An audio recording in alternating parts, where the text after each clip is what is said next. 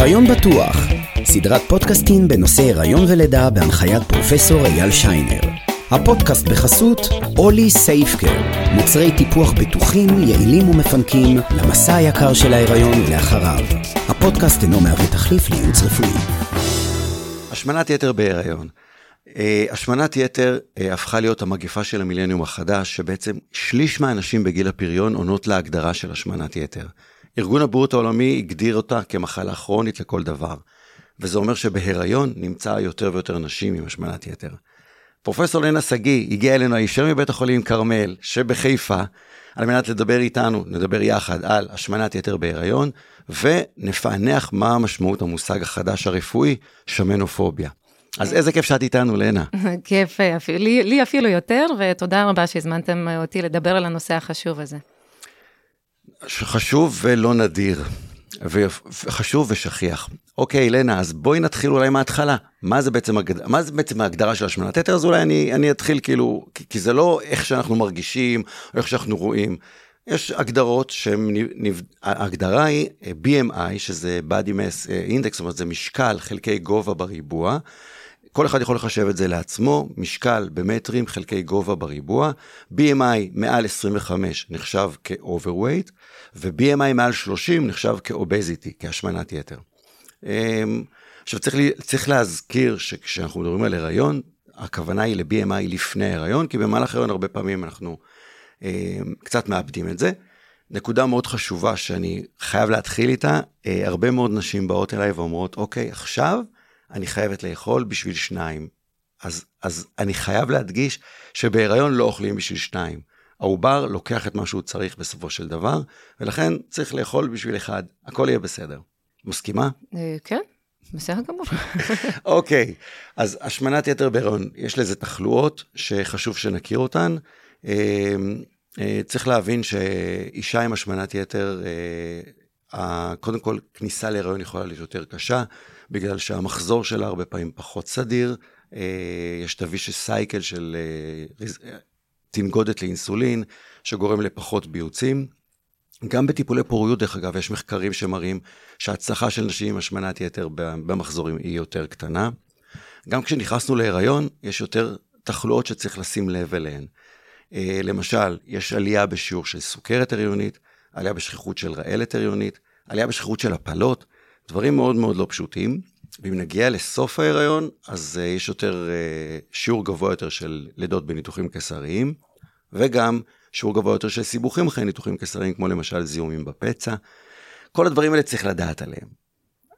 אוקיי? זאת אומרת, זה דברים שאנחנו חייבים לידע את החולות, את המטופלות שלנו שהן בריאות. אני לא רוצה להגיד חולות, כי אנחנו, הפריבילגיה שלנו בעצם לטפל בנשים בריאות. אה, אז זה לגבי השמנת יתר בגדול. מה אפשר לעשות עם זה? את נורא רוצה לשאול אותי מה, מה אפשר לעשות עם זה. נכון. אה, אה, אז, אה, אז ככה, צריך קודם כל לדעת שאם אנחנו עם השמנת יתר לפני ההיריון, אז יש לנו יותר סיכון לאותן תחלואות, ולכן המעקב צריך להיות ספציפי לגבי התחלואות שצפויות לנו. קודם כל, אה, חומצה פולית שאנחנו ממליצים לכל אישה לפני הריון, יכול להיות שבנשים שמנות ההמלצה היא להגביר את המינון, ויש היום אה, לא מעט מחקרים שאומרים שאולי 400 מיקרוגרם של חומצה פולית הוא לא מספיק, וכדאי לעבור לחמישה מיליגרם של חומצה פולית. במהלך ההיריון, אני אישית ממליץ לכל המטופלות עם השמנת יתר ללכת לבדיקה אבחנתית של סוכר ולא לבדיקת סקר של סוכר. קוראים לזה העמסת סוכר שעושים בסביבות שבוע 25, בין שבוע 24 ל-28. המבחן הזה זה מבחן סקר של 50 גרם גלוקוז. לנשים עם השמנת יתר בגלל הסיכון המוגבר לסוכרת, אה, ההמלצה בעצם שלי לפחות אה, היא 100 גרם לעשות את המבחן המשמעותי. ועוד דברים ספציפיים לגבי ההיריון, אה, שאני צריך לזכור שלעשות סקירת מערכות אצל נשים עם השמנת יתר זה יותר קשה, כי יותר קשה לראות. ולכן אה, יכול להיות ששווה להציע להם אקו לב עובר לאנשים האלה. אה, ומה שאני אישית ממליץ לנשים עם השמנת יתר, ייעוץ דיאטני בתחילת ההיריון. זה, אלה הדברים ש, ש, שאני כאילו מציע בסל שלי שמגיעה אישה עם השמנת יתר. אבל לנה מאוד רוצה לדבר על מושג רפואי חדש שנכנס, שאנחנו שומעים עליו יותר ויותר, שמנופוביה, או איך קוראים לזה באנגלית? אה, זה נקרא, זהו, זה יותר נכון לקרוא לזה סטיגמת המשקל. בסדר, כי שמנופוביה זה, זה כאילו פחד מאנשים שמנים, או פוביה, כן? פט פוביה. זה קצת... פט פוביה, זה מופיע אפילו, פחות, אבל ראיתי שזה נכון. אפילו מופיע בפאבמד נכון, אצלנו, נכון. יש מחקרים שלמים עכשיו על הפט פוביה הזאת. נכון, אבל... אז מה זה, זה בעצם? זה, פט פוביה או שמנופוביה זה כאילו חלק מהתופעה הרבה יותר גדולה שנקראת סטיגמת המשקל. בסדר, שזה איזושהי הטיה מחשבתית, כן? מה שנקרא bias באנגלית או סטיגמה. אה, שאנשים עם עודף, עם עודף משקל או השמנה הם פחות טובים, פחות טובים בכלל לחברה, כן? זה, זה העניין של סטיגמה. אה, וזה משהו, זו תופעה נורא רחבה, מתחיל מגיל מאוד מאוד קטן, יש מחקרים שמראים שכבר בגיל שלוש, אה, פחות אפילו, כבר בגיל שנתיים, תינוקות יכולים להסתכל על תמונות והם יותר יעדיפו תמונה של אדם רזה מאשר אדם שמן. עד כדי כך, וזה יותר אצל אמהות שהן יותר מפחדות פט פוביה, אפרופו יותר מפחדות להשמין. שכל הסיפור הזה של משקל הוא ביתר. Uh, עכשיו, זאת תופעה שמתבטאת בהמון המון תחומים, וזה נורא, אחרי שאני מתעסקת עם זה כמה שנים, לי זה נראה ברור מאליו, אבל זו תופעה שהיא די, לא חושבים על זה יותר מדי. זה מתבטא במערכת החינוך, שנתחיל מזה נגיד, כן? שמראים שילדים עם עודף משקל הם חשופים להצקות, והציונים שלהם יותר נמוכים, ובידוד חברתי, ועוד כמה וכמה, ודיכאון וחרדה וכאלה. אה, בתעסוקה, מראים שאנשים עם עודף משקל, עם השמנת יתר, פחות בכלל, התעסוקה, ההעסקה לעבודה יורדת. השכר יותר נמוך, התפקידים פחות טובים, ויש על זה שוב, על כל דבר, כל, כל מילה שאני אומרת, יש כמה וכמה מחקרים. אה, מה עוד, אה, טוב, יחסים בין אישיים זה בכלל תחום פרוץ ולא נחמד, כאילו שזה, כאילו ברור לנו מאליו, מאליו, ויש מחקרים על זה שלאדם עם עודף משקל יותר קשה למצוא זוגיות. נורא עצוב שזה ברור לנו מאליו, כאילו למה? הרי לפני מאה שנה, נכון, היו תמונות של אנשים, של נשים מלאות, אה, שזה נחשב שיא היופי ושיא האופנה, אה, ומערכת הבריאות, שאנחנו מצד אחד, ברור לי שכולנו רק רוצים לעזור, כן, אף אחד, אני בטוחה שאף גורם מטפל לא רוצה להזיק בכוונה למטופל שלו, או למטופלת. אה, מצד שני, אנחנו עלולים בגישה הלא מספיק רגישה, לנשים והאנשים האלה, אנחנו יכולים להזיק יותר מזה שאנחנו עוזרים להם. אמרת, חובתי לידע. וזה אומרים לי הרבה בהרצאות, אני רצה עם ההרצאות האלה בכל הארץ, ואומרים, חובתי לידע, זאת אומרת, זה גורם סיכון בריאותי, אני חייב להגיד לה. אבל אתה בטוח שאתה מועיל לה בזה שאתה מיידע יותר ממה שאתה אולי, אולי מזיק, והאולי הזה זה סימן שאלה גדול, גם אני לא בטוחה, כן? אני לא יודע, אני, אני יודע שאני, אני יודע שה... ש, ש, יש תחלואות שחד משמעית קשורות בזה, וחשוב לי אה, לעשות המקסימום כדי להפחית את התחלואות האלה.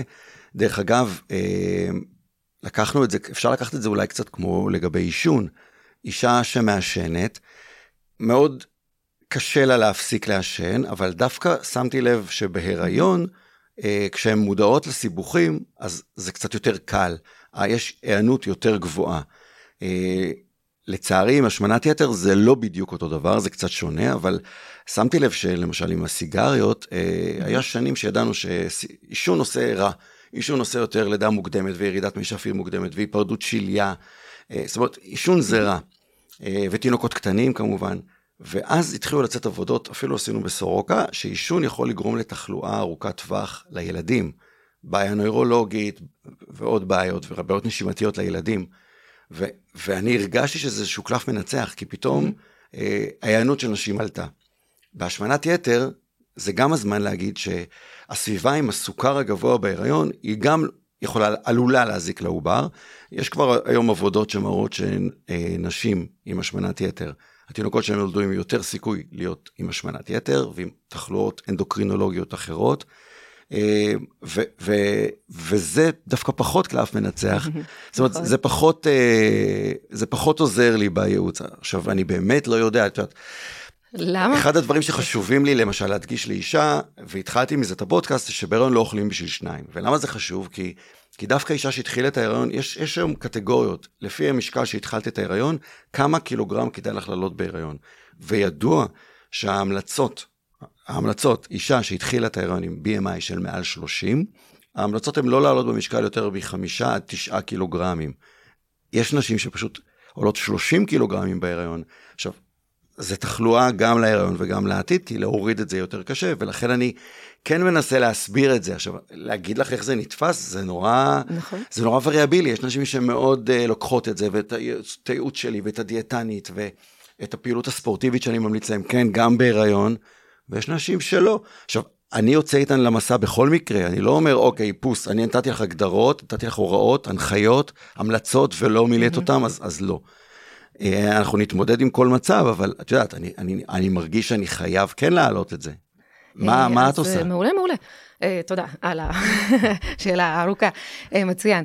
Uh, ככה, בואו קודם כל נתייחס לקטע של עישון. Uh, זה, הרבה פעמים אני שומעת שמשווים השמנה לעישון, כי זהו, אני חייב להגיד לה שתפסיק לעשן, כי זה גורם סיכון בריאותי וגם השמנה.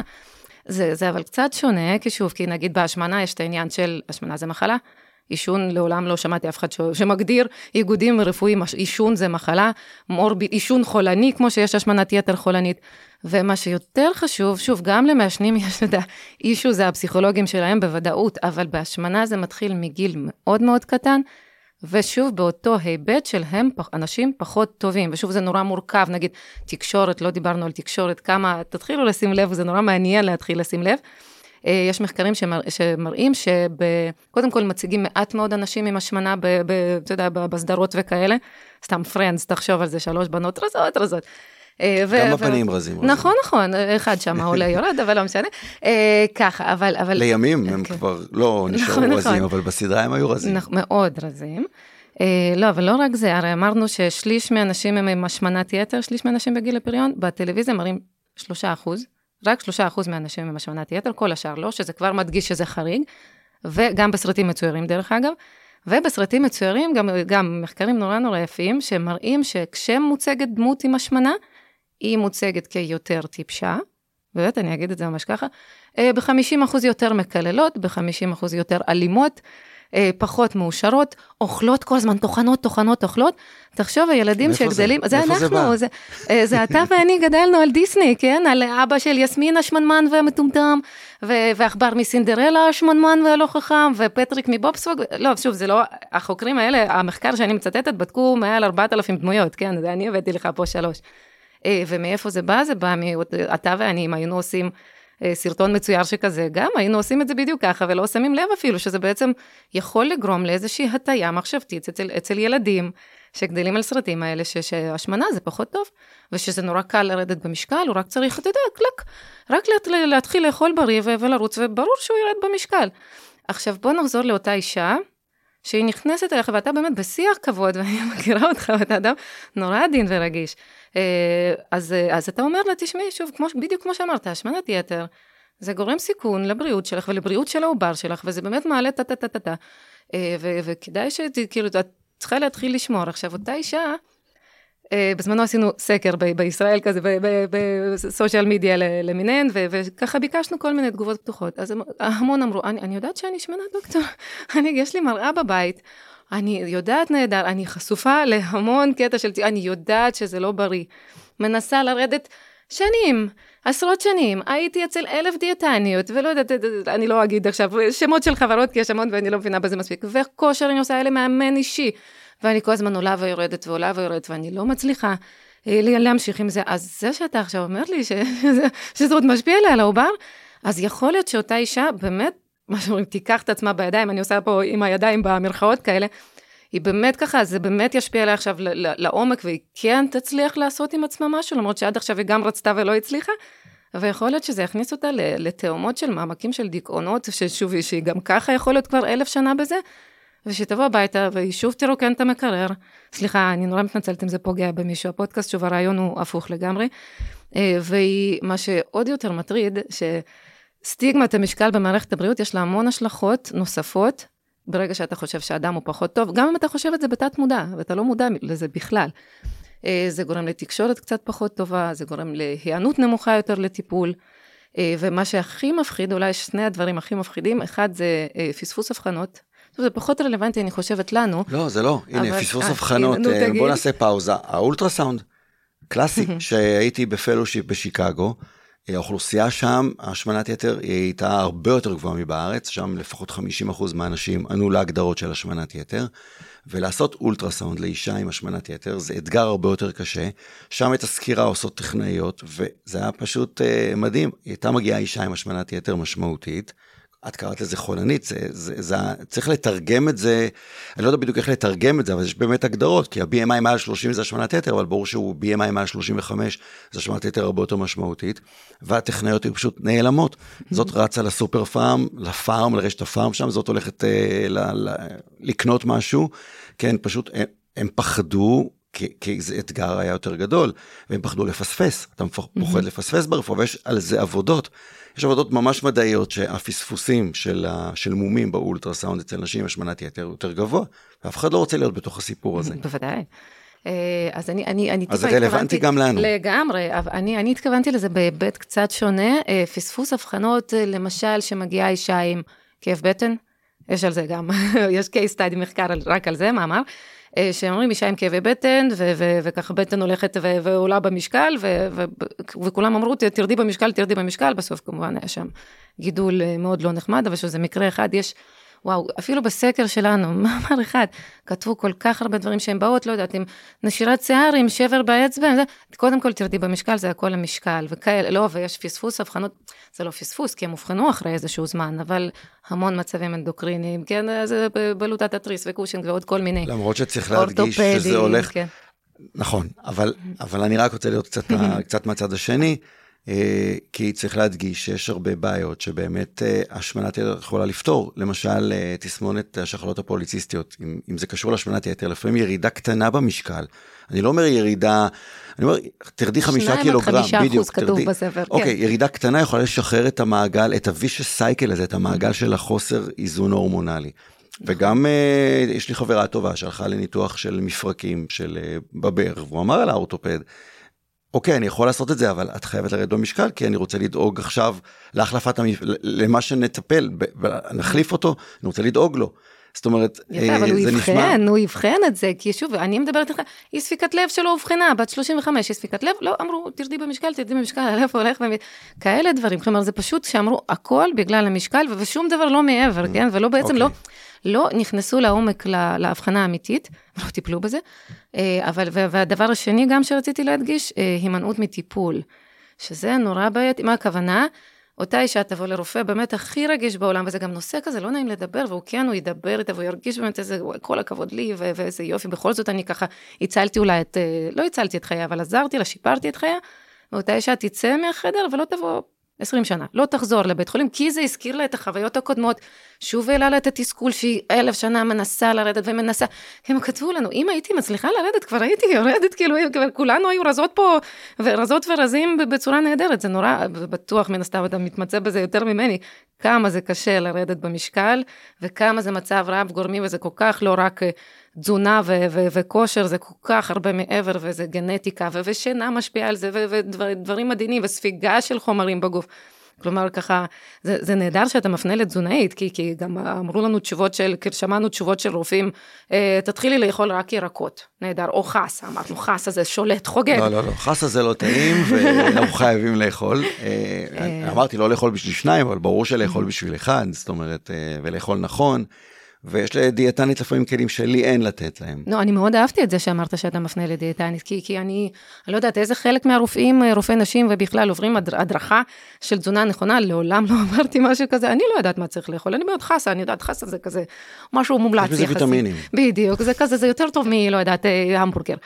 אה, אבל אנחנו לא באמת יודעים איך, אנחנו לא יודעים איך לאכול נכון, אז איך האנשים ידעו. אז שוב, אז באמת, תזונאית זה נהדר. דרך אגב, תזונאית זה גם קריטי. לכולם, דרך אגב. לא חייב רק לאנשים עם עודף משקל, ואם היא רזה והיא אוכלת לא בריא, הכי לא בריא שבעולם, אז היא, היא בריאה. אז זה בסדר, אז עובר שלה בריא, כי כולנו צריכות, אה, צריכים וצריכות לקבל הדרכה על תזונה. אה, נכון, זה הזמן גם לדבר על, אה, דרך אגב, אחד הדברים שאני ממליץ לכל אישה זה מולטי ויטמינים בהיריון, לא רק חומצה פולית, אה, אבל לגבי דיאטנית והשמנת יתר, יש אוכלוסייה שאני רואה יותר ויותר של נשים אחרי ניתוחים בריאטריים, ניתוחי השמנה, וזאת אוכלוסייה שהיא בהחלט חייבת ייעוץ דיאטנית. כי יש שם הרבה פעמים בעיות של ספיגה, עושים מעקב, יש כל mm-hmm. מיני, יש כל מיני ניתוחים, זאת אומרת בעבר היה יותר ניתוח של טבעת, היום אנחנו רואים יותר שרוול, הנשים הספציפיות האלה ללא ספק אה, צריכות ייעוץ דיאטני, ואולי בגלל זה, בגלל ה... אני כל כך מודע לשירות הדיאטנית ולחשיבות של זה. יפה. אה, אז מצוין. אז בואו רק, זהו, אז מה, עכשיו אתה צריך לשאול אותי, תשאל אותי, אז מה את אומרת, לא לדבר איתם על המשקל? אז מה את אומרת, לא לדבר איתם על המשקל? אז מה, מה לעשות? שאלה אה, מצוינת. לא להעלות את זה, אוקיי, היא יודעת שהיא משמנת יתר, אז אני צריך להתעלם. אה, אז, אז זהו, אז אני תמיד עונה, אבל זה לא, זה לא חייב להיות שחור או לבן, או לא לדבר בכלל, לעולם mm, לסתום את הפה ולא להגיד חצי מילה, או להגיד כאילו איך שאני, איך שבא לי ומה מה בא לי. אה, ומסתבר זהו לפי כל מיני תגובות שקיבלנו מאנשים שלפעמים הרופאים, הרופאים, הצוות בכלל אומרים דברים ש... אה, אני מתלבטת אם להקריא כמה, כי זה ליפול מהכיסא. שואה, בואו נגיד אחת הדוגמאות. אה, כדוגמה לזה שאישה אומרת, אני לא מצליחה לרדת במשקל, אז אומרים לה, אבל בשואה לא היו אנשים שמנים. זה אחת הדוגמאות שכאילו, שאם דיאטה קיצונית, עובדה שאפשר לרדת במשקל, וזה מטריף לי את המוח, המשפט הזה, ועוד כמה וכמה. אה, משפטים נחמדים, העור שלך, יש לך בעיית עור, העור שלך רחוק מדי מעצמות. נחמד, זה בדיחה לא מוצלחת של איזשהו אורתופד איפשהו. לא, זה לא מצחיק. אבל זה, כן, זה לא מצחיק, ו- וזה לא, זה לא נדיר כמו שאנחנו חושבים. כלומר, כל אחד חושב לעצמו, אני ברור שאני לא ככה, ואנחנו לא... כלומר, מה כנראה שחלק אז, ככה. אז מה לעשות אז מה בעצם? לעשות? מה לעשות? אה, יפה, אז... הרי, זה, אה, הרי כן. אנחנו רואים יותר ויותר נשים כאלה, אז, אז, אז מה, לא להגיד? נכון, אז כי זה- לפעמים אומרים לי, מה, זה כמו שאני אראה, נגיד, שומה על העור, שומה שנראית חריגה אצל איזה מישהו בבריכה, מה, אני לא אגיד? מה, אני לא אציל את חייו עכשיו? אני לא בבריכה, זה, העניין הוא אחר, באמת. עוד יותר, אה, נכון. היא, היא באה אליי לקליניקה למעקב הריון, זאת אומרת... אה, כדי לשמוע על לא, כל אני לא הסיכונים, הולך ואומר נכון? לאנשים בבריכה על כל מיני שומות בור, באמת לא, אני לא... לא, לא מומחה. אבל פה אני הרופא שמתעסק במעקב הריון. נכון. אתה צריך לשמור על בריאותה ועל בריאות העובר שלה לגמרי. הקיצר, יש, יש, יש כמה, יש כמה, כמה טיפים עדינים איך לגשת. אני אשמח. כן, אני, אני מקווה שזה כן, זה, זה ספרות, כאילו, הכל מספרות אה, מדעית, זה לא שאני הכל חקרתי לבד. אה, אז קודם כל, נורא חשוב, זה עוד לפני הלשאול אותה, אם היא מסכימה לדבר על זה, שזה אולי הטיפ הכי חשוב. לראות כמה אתה מכיר אותה, וכמה אתה מכיר, אולי קודם להיכנס קצת לרקע שלה, לא יודעת, עברה ניתוח בריאטרי, הייתה בדיכאון חמור, מטופלת בסטריות, אף טיפול אתה בטוח היית שואל. לגמרי, גם ניתוחים. ומחלות רקע. אה, אבל אולי זה- גם הרגלים, אולי קצת לפני, מבחינת ההרגלים, לא יודעת, האם היא עושה ספורט, מה קורה עם בדיקות דם שלה, לא יודעת, כולסטרול, יתר לחץ, כלומר, אה, אני מני- מניחה שגם ככה אתה מעריך את זה, בכלל, מה, מה קורה איתה? מה היא כבר עברה עד עכשיו? אולי היא בדיוק עברה איזושהי טראומה מ- קשה לאחרונה, בילדות, אולי היא ירדה 30 קילו, והיא כולה עפה על עצמה, ואת אומרת, יודעת מה? משקל, עודף משקל זה לא טוב, את צריכה לרדת. אולי היא בדיוק עלתה, והיא מתמודדת עם זה המון המון זמן, והיא כולה בדיכאון גם ככה. זה כל כך רב גורמי, זה כל כך שונה אצל כל אישה.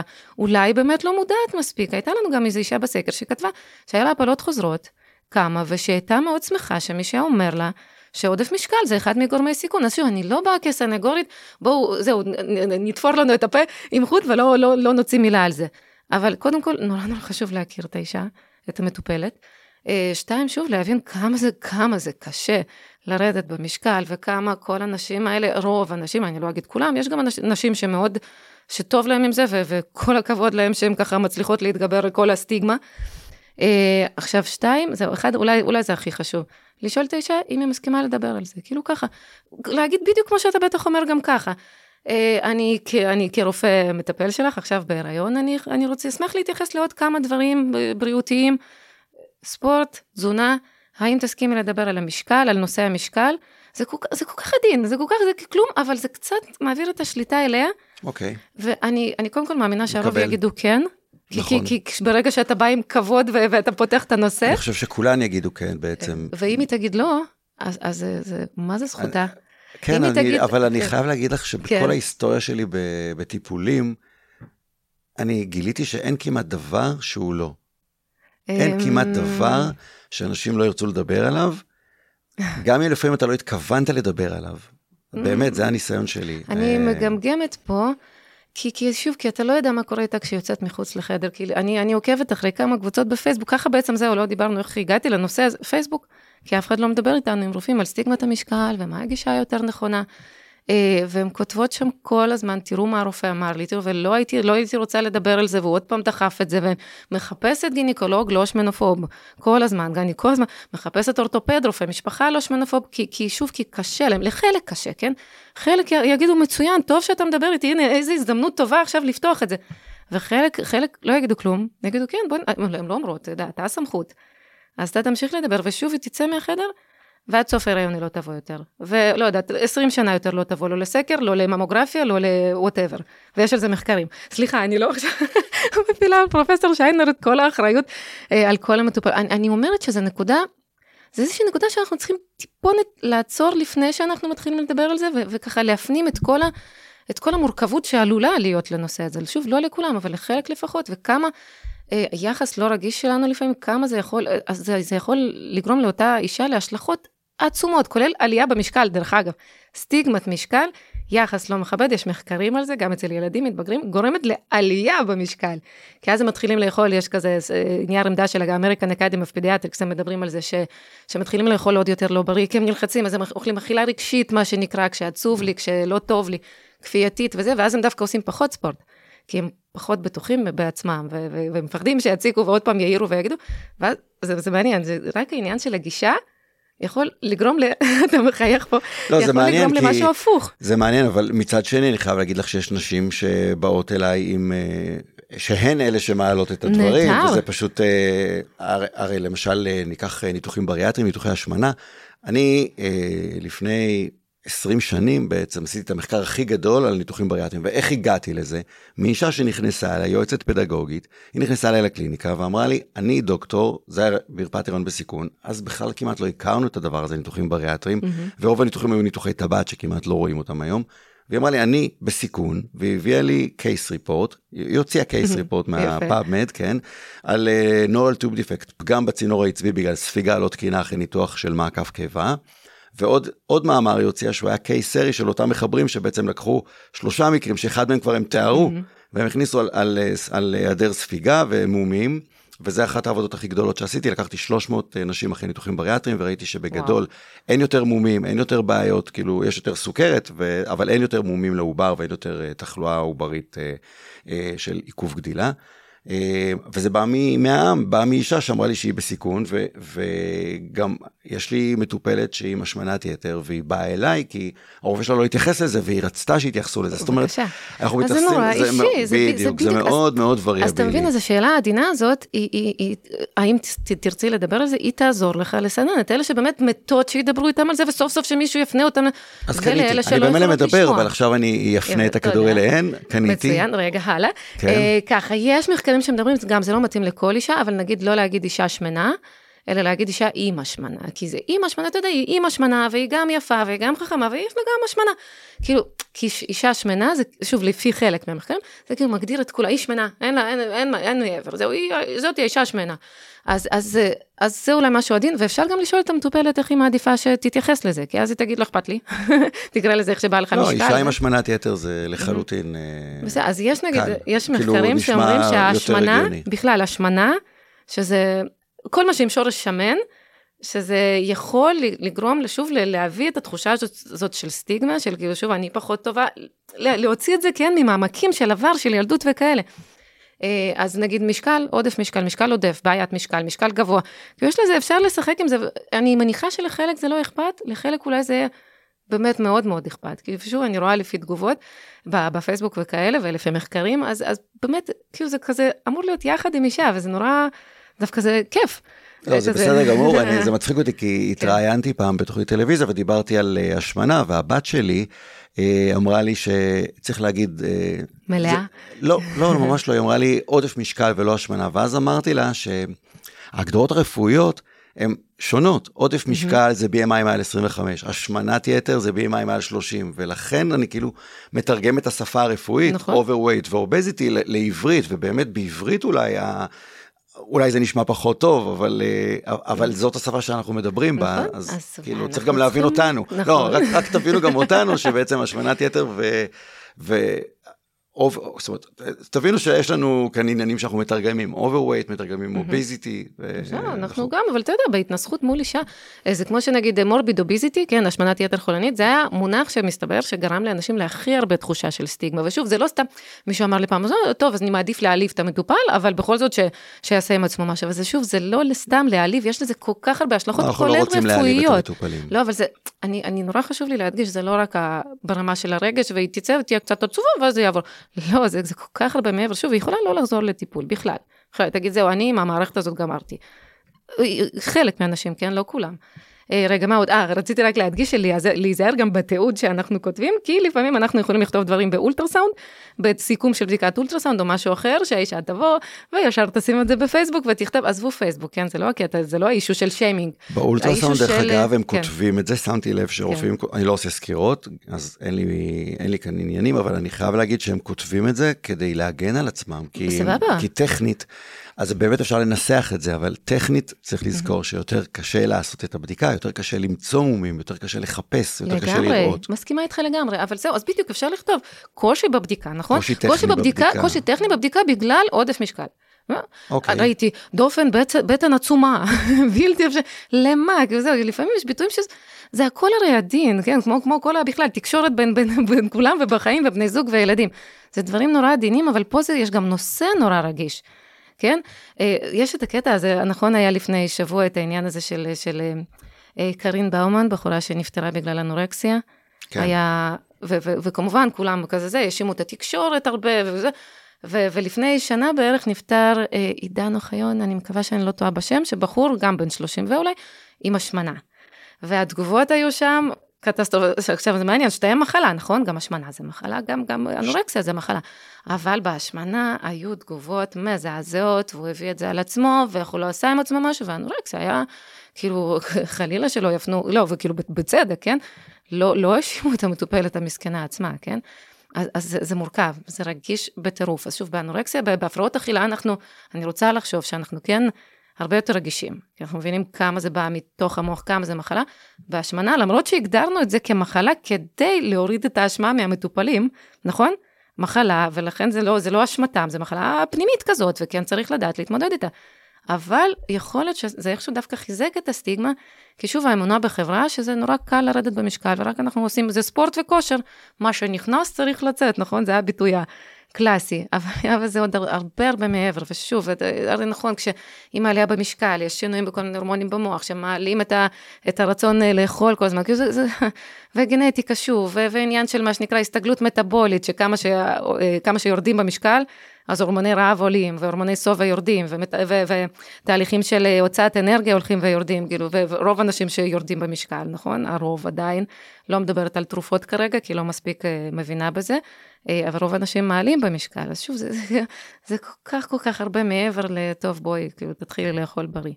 אז זה מה שאני רוצה להדגיש, את, את הרגישות יתר הזאת ש, שחייבים במקרים האלה, ואת העניין של מודעות לסטיגמה, וכמה אנחנו סוג של שטופי מוח על כל הסרטים של דיסני וכאלה, ושיכול להיות שאנחנו אי שם עמוק בפנים בתוך עצמנו, אנחנו עדיין חושבים שמישהו עם השמנה שהוא באמת אדם פחות טוב, כי זה כל העניין של סטיגמה.